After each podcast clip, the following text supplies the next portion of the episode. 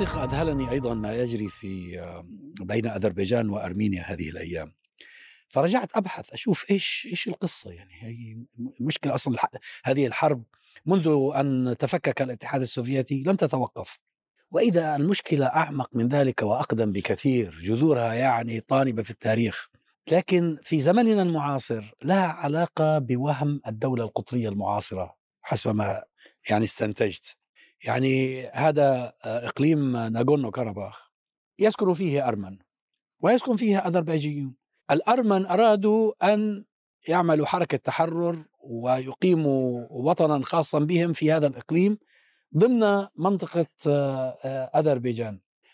وهم الدولة القطرية إنه أنت ما, ما, ما بتتحررش وما بصيرش عندك كرامة وسيادة إلا إذا صار لك حدود وصار لك جغرافيا خاصة فيك وعلم ودولة. الحقيقة هذا ينطلي على كثير من الناس ومنهم العرب والمسلمين اللي جزئوا وشرذموا وأصبحوا 23 24 كيانا كلها كيانات فاشلة. في في بعض مما قرأته أنه أفضل عصور أرمينيا كانت عندما كانت جزءا من الدولة العثمانية فيما عدا السنوات الأخيرة اللي صار فيها إشكالات نعم الحرب العالمية الأولى. بسبب الحرب العالمية الأولى وبسبب اتهام الأرمن بالانحياز إلى روسيا اللي كانت بسبب حرب تحول بدا التحول التدريجي في الدولة العثمانية لشكل من أشكال الدولة الحديثة. أي نعم لشكل من أشكال الدولة القومية. هي هاي المشكلة القوميات النعرة القومية. النعرة القومية هي القتل. وإلا هذه الشعوب كانت زمان تعيش في تعايش سلمي. طبعا الأذربيجانيين أصولهم عرق عرقية تركية. وكان جزء منهم بيتبعوا الدولة الساسانية جزء منهم بيتبعوا الدولة إلى آخره. في معظم تاريخهم الوسيط كانوا إما ما بين روسيا وإيران من جهة وبين الدولة العثمانية من جهة أخرى. لكن عايشين مواطنين في بلدانهم. لما جاءت النعرة القومية وصار كل ناس عاوزين يقيموا كيانا سياسيا يمثل قوميتهم أتصور إنه هذا هو الإشكال الحقيقي. وهذا خاصة في منطقتنا إحنا بسموها منطقة الشرق الإسلامي أو الشرق الأوسط منطقة بليغة التركيب والتعقيد يعني مكوناتها العرقية والدينية متعددة ومتنوعة. والمنطقة هذه تعايشت مع كل أنواع الاختلاف وهذا التنوع يا رفيق من من حفظه؟ الإسلام حفظه الإسلام. قطعاً. يعني مش من المصادفه أن أعرق الكنائس الآن في العالم موجودة في العراق وسوريا بلاد الشام وفي مصر. معنى ذلك أن الإسلام حفظ عملية التنوع الديني وتعايش مع حالة التنوع. يعني تجربة نظام الملل في الدولة العثمانية كانت تجربة ناجحة. يعني تقدير اليوم يعني حتى بمقاييس المقارنة بالدولة ما يسمى بالدولة القومية حالة متقدمة ومتقدمة جدا. لكن مقولة هذا شو اسمه تقرير المصير يعني ديناميت متفجر في المنطقة. كل مكون يعني عرقي أو طائفي أو ديني تحت عنوان تقرير مصير يصير يشنح الحروب. طبعا هو في ظاهره مبدأ تحرري ولكن في عمقه أيضا يعني تحول إلى عنصر تفجير وتمزقات في النسيج المجتمعي في العديد من البلدان العربية والإسلامية، شوف مشكلة الأكراد مثلا. يعني التقسيمات الاستعمارية أيضا اشتغلت في الجانب هذا، سايكس بيكو يعني صيغة على المقاس يعني، يعني سايكس وبيكو جلسوا مع بعض، يعني عبارة وزارة الخارجية الفرنسية والبريطانية ومسكوا الخرائط وقسموا المنطقة بين مناطق حمراء وزرقاء وقالوا فلسطين هذه منطقة دولية متنازع عليها لأن الروس كان عندهم طموحات وعندهم يعني حسابات في الملف الفلسطيني. هذه أوضاع المنطقة، وضعية إحنا التشكيل بتاع الدولة القومية ليس تشكل طبيعي. يعني كثير من الحدود حتى صنعت كما يقولوا الحدود يعني حدود دموية ولكن عندها تاريخ، مثلا في السياق الأوروبي خاضوا صراعات وحروب من اتفاقية وستفاليا تشكل ما يسمى ال nation state لكن ولادة طبيعية عندها سياقها التاريخي.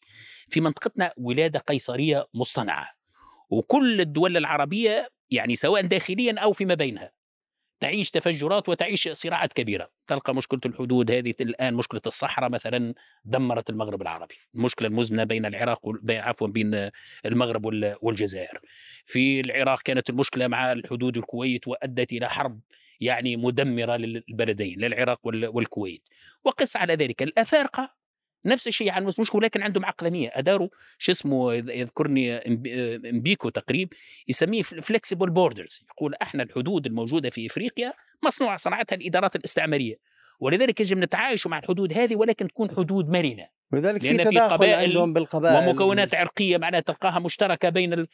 في العالم العربي لحد الآن لم نجد المعادلة اللي تحفظ كيان الدولة الوطنية وتطور الرابطة المشتركة بين شعوب هو المنطقة هو الأمر آه، في عدة آه، يعني محاور، المحور الأول هو أن إضافة لوهم ال- القومية أن هناك وهم آه، تأليه الدولة الحديثة، بمعنى الدولة الحديثة يجب أن يكون تجب يجب أن تكون الها متوجا مسيطرا حتى لو على أرض فاضية، وكأنها الخلاص. نعم حتى لو أرض فاضية بالمناسبة مرات في يعني قبل فترة ان- انفصلت جزيرة عن إندونيسيا.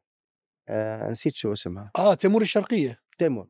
لما قرأت في ذلك الوقت قرأت عنها ما فيش فيها أي نوع من أنواع الموارد. يعني هي لا تصلح أن أن تكون دولة أصلا. هم الأستراليين دخلوا على الخط الأستراليين ولا ساعدوهم أظن كمان هولندا. آه، فهذا وهم إنه الدولة الإله هاي اللي بدها تسيطر على ال على ال على كل على كل الأرض حتى لو فاضية. وبدون شعب وبدون موارد. الأمر الآخر فيما يتعلق بالدولة الحديثة ال- البداية اللي تفضل فيها رفيق مهمة جدا. وهي إنه في أوروبا تشكيل الدولة الحديثة آه، كان هناك أمم شكلت دولة حديثة. بمعنى الإنجليز شكلوا إنجلترا. الجيرمان شكلوا ألمانيا آه، الروس شكلوا روسيا. يعني كان في أمة في آه، آه، نواة كبيرة لأمة في منطقة تقريبا محدودة شكلوا دول. وصار صراعات بينهم. كان في خلاف على الأراضي. المهم انحسمت الأمور ضمن سياق يعني ضمن سياق الحروب التي حصلت بينهم. ولكن في نهاية الأمر ليس يسموها nation state لانها هي دولة لأمة أصلا محددة سابقا.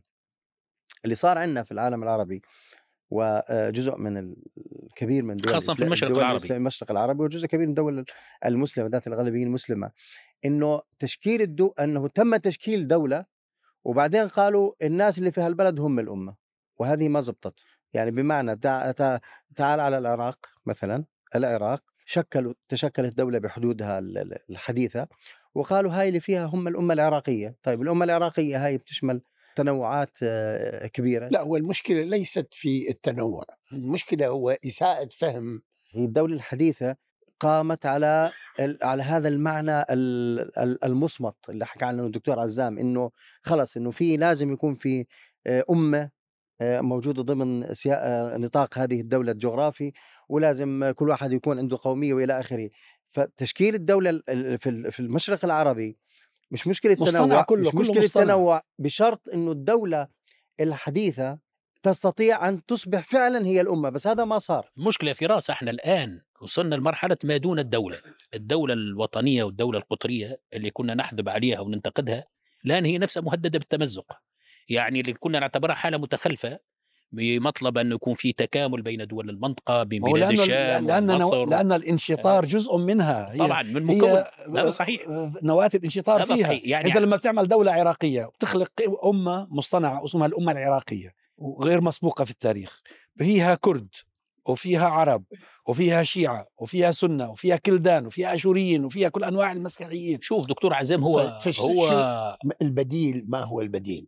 البديل يعني إحنا اللي هناك موضوعين الموضوع الأول هو موضوع الحدود هذا ساكس بيكو سوت لنا إياه وبالتالي نتجت هذه الدول لكن عندك مفهوم حق تقرير المصير حق تقرير المصير أصلا وضع أن الدول التي كانت محتلة لها حق تقرير مصيرها لأنه بريطانيا وفرنسا وإسبانيا والبرتغال كانوا عندهم مستعمرات كل العالم.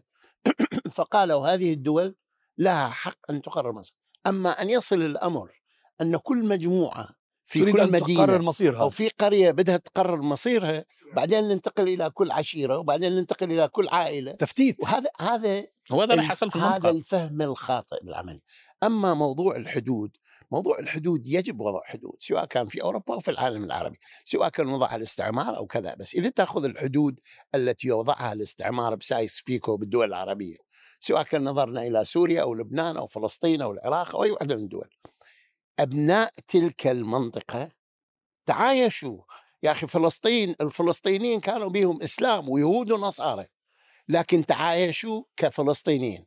وضعت حدود. جت إسرائيل احتلتها بدأت تتحدث بموضوع صارت التفرقه هنا.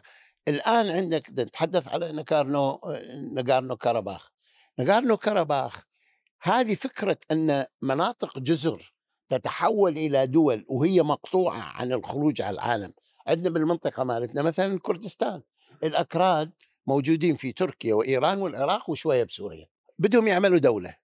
بوقتها اتفاقية سيفر 1920 الحلفاء هذول كلهم الروس والب... اجتمعوا قال لك يا أخي كيف تسوي دولة؟ هذه كيف يطلع يعني كيف يطلع من دولته لبرا؟ كان حتى طيران ما كان موجود ذاك الوقت. فقال لك كيف تعمل دولة اللي هي مغلقة؟ landlocked منطقة مغلقة. نغورنو كاراباخ عايزين يعملون دولة. لكن ينطوهم ممر إلى أرمينيا. وأذربيجان تريد ممر للأذريين اللي موجودين في نغورنو كاراباخ ولأنه هذول ما فتحوا الممر ذولاك ما يفتحون الممر. هذا اللعب هذا اللعب السياسي. أما موضوع الدولة القومية أو وجود ناس يعني في في أرض العراق من الشمال إلى الجنوب كانوا ناس ساكنين هناك أكراد وعرب ومسيحيين وإسلام. وكانوا جزء من الدولة العثمانية ما كان عندهم مشكلة. إي ولكن أستاذ هذه الحدود الصارمه ما كانت موجودة ب يعني طبعا لا ما كان بتلك, بتلك الطريقة العفو بس لأن اقاطعك لحظة واحدة معذره بال 1930 حينما تقرر وضع قانون الجنسية العراقي منح كافة المقيمين في تلك الأرض الحق في أن يكتسبوا الجنسية العراقية أو يأخذوا جنسية أخرى. أهل الحدود العراقية يعني جماعة الناس اللي يسكنون على الحدود السورية والجماعه اللي يسكنون بالجنوب على حدود الكويت السعودية قسم منهم راحوا وصاروا سعوديين أو كويتيين أو سوريين يعني عندنا عوائل عراقية اللي أهلهم كلهم بالعراق لكن هم سوريين وأهلهم آه، كلهم بالعراق بالبصرة في ما هي عشائر ممتده إيه طبعا. ولذلك الأمر مرتبط في الحقيقة حتى بالسياق الدولي والسياسي اللي نعيشوه. آه، والدليل على ذلك القضية مش فقط في آه، ناغورني كاراباخ موجودة في كوسوفو الآن متفجرة الوضع. حتى قبل سنوات آه، كاتالونيا كانت تريد أن تنفصل على إسبانيا اسكتلندا تريد أن تنفصل كدولة مستقلة لوحدها. يعني بمعنى آخر هذا يحيل في الحقيقة. أول شيء مرتبط ارتباط شديد بالسياق الدولي. ثم منظومة دولية لما تكون يعني فيها الأوضاع هادئة ومستقرة والتسويات بين القوى الكبرى آه، يعني ماشية فالأمور آه، تكون يعني هادئة. لما يتفجر الصراع ويحتد التوتر بين القوى الكبرى يتم تحريك هذه هذه الأقليات وهذه المشكلات الحدودية من أجل إضعاف هذا الخصم هنا وهناك. والحقيقة أنه آه، الأمر الثاني فكرة الدولة نفسها فكرة الدولة نفسها في تقديري رغم إنه إحنا ما وصلناش في العالم العربي آه، لما وصلت له الدولة الوطنية في الغرب إلا أن الدولة الوطنية في الغرب نفسها أو الدولة الحديثة هي بصدد أن آه، يعني آه، يتم إعادة تعريفها يبدو أنها غير قادرة على استيعاب الاجتماع السياسي في في في المنطقة. والدليل على ذلك الاتحاد الأوروبي يعاني من مشكلات الدول داخل الاتحاد الأوروبي. فرنسا عندها مشكلات مع بعض الجزر آه، بريطانيا عندها مشكلات اسبانيا عندها مشكلات اليونان عندها مشكلات. وبالتالي يعني آه، صربيا وكرواتيا وكوسوفو مشكله أخرى. يعني ثم حقيقة إنه الدولة الحديثة بالتحولات التي تحدث لم تعد قادرة على الاستجابة للاجتماع السياسي أيوه ما هي ومحاولة الدولة الحديثة ليست ليست النموذج المثالي للتعايش الإنساني. هي نتيجة تاريخية. بس الصراعات اللي صارت في أوروبا كان زمان أوروبا كيف مقسمة؟ إمبراطوريات. ما كانت دول صغيرة. و و ولذلك صار بينها صراعات. من من إحدى نتائج هذه الصراعات ما وصلنا إليه في العصر الحديث خاصة بعد حروب نابليون. نشأت الدولة القطرية نشأت النزعة القومية وصار كل واحد عاوز يعمل له آه، دولة في نعم ولذلك المشكلة بين مثلا أرمينيا وأذربيجان هم كلاهما كان تحت الإمبراطورية القيصرية الروسية. في 1918 1919 انفصلتا واعلنتا أنهم كل وحده دولة واحدة ولكن داخل هذا ال- هاتين الدولتين قامت المشكلة هذه تبع لا هو كرباخ. حتى أظن حتى تفكك الاتحاد السوفيتي. نعم بعد هم, ذلك هم كانوا جزء هدأت هدأت فترات هم ثم بال- عادت بالحديد والنار الاتحاد السوفيتي طبعا جمعهم. بس اذا بدنا نعود للمشرق هو المقارنة في آه، بالحدود مش بين آه، الواقع اليوم أو لا نتحدث عن الواقع اليوم. المقارنة هي بين الواقع اليوم اللي هو فرضت فيه هذه الحدود من قبل الاستعمار وبين النموذج الذي كان قائما. هذا اللي هو واحد. الدولة العثمانية. اللي هو الدولة العثمانية. بالله فقط رس... لو. تسمح لي. آه، ملاحظة أخيرة في سياق حديثي. أنا فقط حبيت آه، وإحنا نتحدث على الأرمي الأرمن. يعني وفعلا فكرة استعمال الأقليات وأنا عندما أشرت للسياق الدولي والسياسي الذي يحدث مثلما استعمل وبقي يتم استعمال قضية الأرمن مثلا في ابتزاز تركيا إلى اليوم. وفي العديد من المناطق باعتبارها آه، يعني ارتكبت جريمة إبادة في 1914 1915 اليوم في تقدير يتم أيضا تحريك القضية هذه في إطار الصراع مع روس في إطار الصراع الروسي مع الغرب. وبالتالي هذه حتى ال- القوى الكبرى تستعمل الأقليات باستمرار من أجل تفجير صراعات من أجل يعني تز- تسجيل نقاط ضد ال- يعني أمر. مؤكد هذا لأنه تو السياسة الاستعمارية تشوف مثلا في فرنسا استعملوا في المغرب حاولوا ما سمي بالظهير المغربي أو الظهير البربري عفوا يعني حاولوا يستعملوا أمازيغ في مواجهة العرب. موضوع الأكراد كان يقول القائل ليش هذا الأكراد مثلا قسموا على أربع دول؟ حتى يكونوا عنصر تفجر في إيران وفي شو اسمه تركيا وفي العراق وفي سوريا. إحنا ما نبعدوش بعيد الآن الأقلية ال- الكردية في سوريا قسد مجموعة قسد. شوف حجم الدعم اللي تحظى به من طرف الدول الغربية من الولايات المتحدة الأمريكية ومن الألمان ومن الفرنسيين. دعم عسكري وسياسي. قول في نهاية المطاف شنو هي مصلحتهم في هذا؟ هذا مجرد مكون صغير في الساحة السورية تدمير الاصبشة ال- يتعاملوا. مع الأغلبية. لكن فما استراتيجية دولية للتعامل مع الأقليات وتحويلها إلى عنصر تفجر في النسيج الوطني. طبعا الوضع يختلف في أوروبا الدولة الوطنية رغم أن فيها مشاكل كثيرة حتى من الناحية النظرية من غير ما نخوض في كثير من الجدل فكرة الدولة الإله هذه موجودة. مفهوم السيادة بعض المفكرين الغربيين كما كارل شميت يقول هي عبارة على لاهوت مسيحي معلما. فكرة سيادة الرب على كائناته في الفكر المسيحي تحولت إلى سيادة الدولة على رعاياها. يعني لو تقول أنت شنو مفهوم السيادة السوفرنتي هذا؟ هي اسوأ ما يكون بالمفهوم التثليث المسيحي.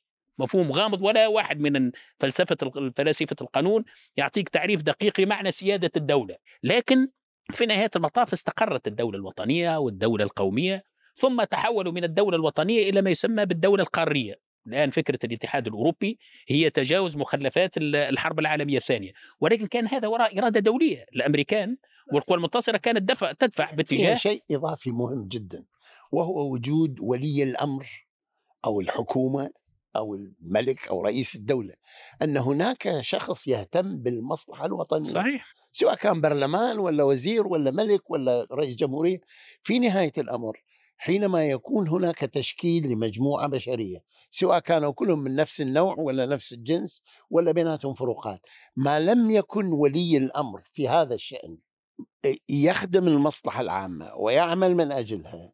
طبعا يستطيع أي جهة خارجية أن تحرك أي مجموعة ضد أي مجموعة أخرى. نحن نفتقد اولا نفتقد إلى وجود الدولة بصورة عامة. يعني أنا أزعم أن الدول العربية يعني في رأيي الشخصي بدون استثناء.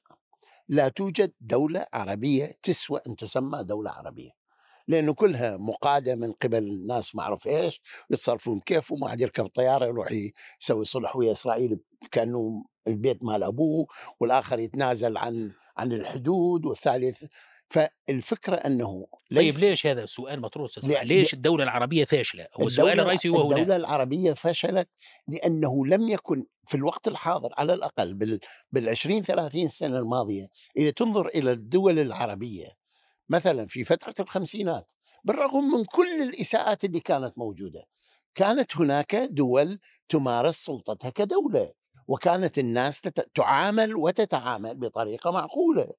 لكن حينما بدأت عملية سواء كان العملية الدينية ولا العملية القومية ولا نشر ال- المبادئ الديمقراطية ولا التحرير من هنا بدأت الخلافات وعندها فقدت الحكومات السيطرة على الوضع. شوف إجابة على سؤالك رفيق هي هذه الدول فاشلة لعدة أسباب لكن السبب الأهم الحقيقة آه، أن الذي يحكمها آه، لا يمثل من يحكم. هذا السبب الأساسي. ولذلك هو لا يهمه هذا الإنسان المواطن هل يعالج مريضه هل يطعم جائعه هل يروى عطشانه ما ما له ما له قيمة الإنسان فيها يعني هذا يعني ولكن مع العام هذا العامل الأساسي ال- ولكن العامل الأساسي الثاني هو الخارج هذه المنظومة أيوه. طبعا الحفاظ عليها. الخارج الحفاظ. عليها لا صحيح. يسمح أصلا صحيح بس أنت بالرغم من انه الدولة الوطنيه الم- المعاصرة في الغرب ليست مثالية ولديها مشاكل إلا أنه سبب نجاحها أن الحك... أن الذي يدير شؤون البلد فيها يفرزه المواطنون. يعني ليه فكرة الشرعية؟ لأنه أظن في السنوات الأخيرة بعد الربيع العربي صار آه، برأيي في آه، توجه أكبر لطرح الديمقراطية كحل وحيد ديمقراطيه بشكلها الغربي. أنا أقول بأنه الأهم من الديمقراطية اللي إحنا أصلا مش عارفين نحققها هو الشرعية. يعني ممكن أن تكون شرعية إنجاز ممكن من أن تكون شرعية آه، إيديولوجيا إضافة لشرعيه التاريخ لكن ما يحدث اليوم في رأس خطير كل- إنك ت- لا، لا، لا. تضع تناقض ب- لا، لا، أو. تقابل بين الديمقراطية لا، لا، لا. والشرعية أنا من, برأيي- من, لأنه من, لن من الذي يقرر الشرعية إلا عبر الديمقراطيه لا لا لا من الذي لا يقرر؟ لا, لا هاي لا هاي أنا برأيي استنتاج استنتاج نه... يعني قطري. وأنا يعني أعتقد كلامك الصحيح فيها أنا بس. عفوا أوضح الفكرة. أنا أقول بأنه في دول غير ديمقراطية ولكن ناجحة. هذا ينفي الفكرة التي أراد ال...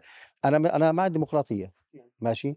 لكن لا أق... لكن لا أقول بحتمية إنه حتى تكون الدولة ناجحة لازم تكون آه، ديمقراطية، الديمقراطية بالنسبة لي هو أفضل نظام موجود نظام بشري موجود الآن، ولكن ليس العلاقة ليست حتمية بين نجاح الدولة وبين الديمقراطية، والدليل إنه في دول غير ديمقراطية ناجحة، ولكن هذه الدول اللي ناجحة وهي غير ديمقراطية هي دول تمتلك شرعية من نوع ما، مثل شرعية ال- ال- الإنجاز وشرعية أهمهم برأيي شرعيه بس تعرف المشكلة صحيح اللي فيها. المشكلة في هذا. زي ال- الصين مثلا المش... آه ش- آه، أنت ش- آه، لم تذكر من العالم العربي لا لا أنا بحكي الصين. دولة محورية ماشي، طبيعي ماشي، جدا ماشي. أنها في في تكون دول أخرى في- ولذلك ثم شروط نعم نعم أنا بقول لك ش- الص- الصين عندها شرعية الإنجاز دولة كانت آه، دولة آه، متخلفة اقتصاديا الان صارت تنافس الولايات المتحدة. ليش؟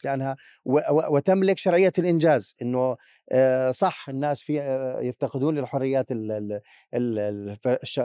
هي السياسية آه، إلى حد ما الحريات الفردية لكن في النهاية لديهم نوع من هذا فراس هذا عندها يرجعنا- شرعيه الإنجاز ولكنها أيضا حيدت العامل الخارجي اللي أنا اعتبرته نعم نعم أساسي نعم, نعم. لأنه دولنا نحن لا أنا تستطيع أن نعم تحيد لا إذا إذا الدول إذا دولنا أصبح لديها نظر للشرعية لمفهوم الشرعية من ضمن مفهوم الشرعية اللي هو إزالة الخلافات الوهمية الموجودة بين المنطقة وبالتالي تستطيع هذه الدول أن تشكل كتلة آه، سواء تشبه الاتحاد الأوروبي أو غيره وكان في نواة شبه ناجحة لها ولكن للأسف تعثرت فيما بعد اللي هي اللي هي مجلس التعاون الخليجي.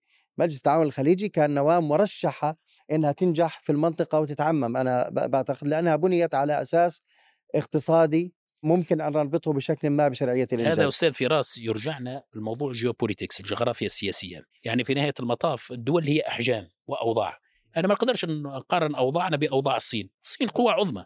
يعني سواء كانت ديمقراطية سواء ديكتاتورية بالنظام الحزب الواحد أو الدولية أيضاً. طبعا جزء من المنظومه الدولية جزء من التنافسية الدولية. لما تكون عندك سوق ضخمة مجلس الأمن. سوق ضخمة فيها مليار و300 مليون بشر يعني في نهاية المطاف أنت تمتلك مقومات القوة. ال- الجانب الديمقراطي أو العنصر الديمقراطي عنصر من العناصر. ما تقدرش تقرأ أوضاع الدول فقط من خلال بوابة الديمقراطيه ما كانش تبدأ الصومال كما أمريكا. ما دام الدول كلها nation state الدول كلها متساوية. السياقات السياسية والتاريخية مهمة. الصين دولة عظمى. شوف الهند أنت الآن. الهند يعني مزيج تقريب من التخلف يعني متحف العالم. شوف فيها كل مظاهر التخلف الثقافي والسياسي والاقتصادي مع ذلك قوة ناهضة. علاش قوة ناهضة؟ لأن عندها ثقل دولة قومية فيها مليار و300 مليون بشر بل أكثر من ذلك. الآن الأمريكان والاستراتيجية الدولية تشتغل على دعم الهند حتى تكون يعني عنصر مكافئ counterweight كما تقول قوة مكافئة وموازنة للصين حتى يتم كبح تقدم الصين. أوضاعنا في الدول العربية تختلف. الأوضاع السياقات التاريخية الجغرافية. طبعا الدولة العربية دولة هشة بتكوينها الجيني فيها مشاكل تكوينية. إحنا تحدثنا الآن في حقيقة الأمر صرنا نتأسف حتى على اوضاع الدولة الوطنية لأن تراجعنا إلى ما دون الدولة، تراجعنا للطوائف وللأعراق المكونات ما دون الدولة، ولكن هي في حد ذاتها الدولة من بداية تكوينها. بحكم السياقات التاريخية لسايكس بيكو يعني عبارة نظام الوجهاء، نظام الوجهاء القوى الدولية الإنجليز والفرنسيس جاءوا نصبوا عائلات أو أسر أو شخصيات كان عندها نوع من الوجاهة الاجتماعية والسياسية يقولوا له هذه الدولة يرسموا له الحدود نتاعه ويصير هذا الدولة. تشوفوا هذا حصل في الخليج وفي المشرق وفي المغرب طبعا بدرجات متفاوتة. آه لكن كما ذكرت كلامك صحيح الدولة العربية على الأقل في بداية الاستقلال بحكم شرعية التحرير كان عندها نوع من الشر ولذلك الأزمات كانت أخف بكثير. يعني زعامات كبيرة كما بومدين بورقيبة عبد الناصر رغم الإخفاق اللي عبد الناصر وصل للهزائم ولكن كان عندهم شرعية التحرير يعني في مواجهة الاستعمار وفي مواجهة القوى الأجنبية الحم القوى الوطنية يعني كما تقول عمل نوع من الوحدة في النسيج السياسي. الآن هذه الدول فاشلة على جميع المستويات فاشلة سياسيا وفاشلة اقتصاديا واجتماعيا وتنمويا وبالتالي معناه هي كوكتيل خليط من الأزمات يختلط تختلط فيها خليط الأزمة. كوكتيل من الفشل.